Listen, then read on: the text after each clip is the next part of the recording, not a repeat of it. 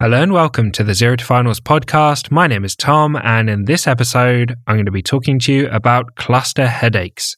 And you can find written notes on this topic at zerotofinals.com slash cluster headaches or in the neurology section of the second edition of the Zero to Finals Medicine book.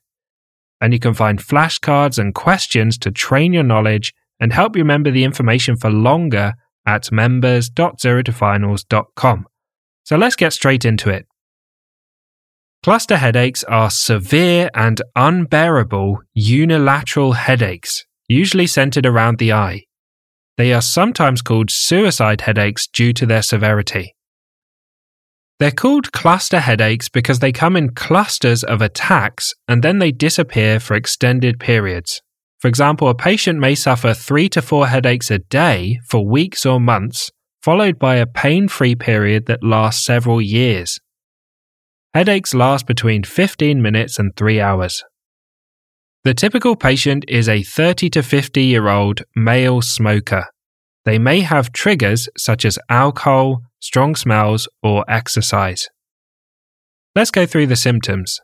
The symptoms are usually unilateral, including pain centered around the eye, a red, swollen, and watering eye, pupil constriction or miosis, eyelid drooping or ptosis, nasal discharge, and facial sweating.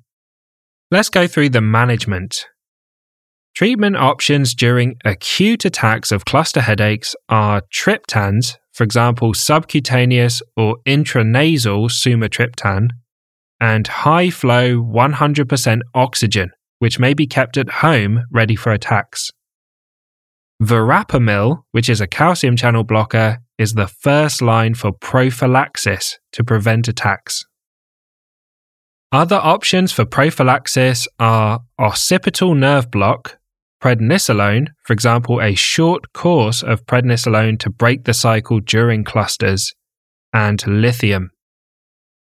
So, thanks for listening to this episode on cluster headaches. As always, a big thank you to Harry Watchman for perfectly editing the podcast. And I hope you join us for the next episode where we'll move on to a whole new series on ophthalmology and start with an episode on open angle glaucoma.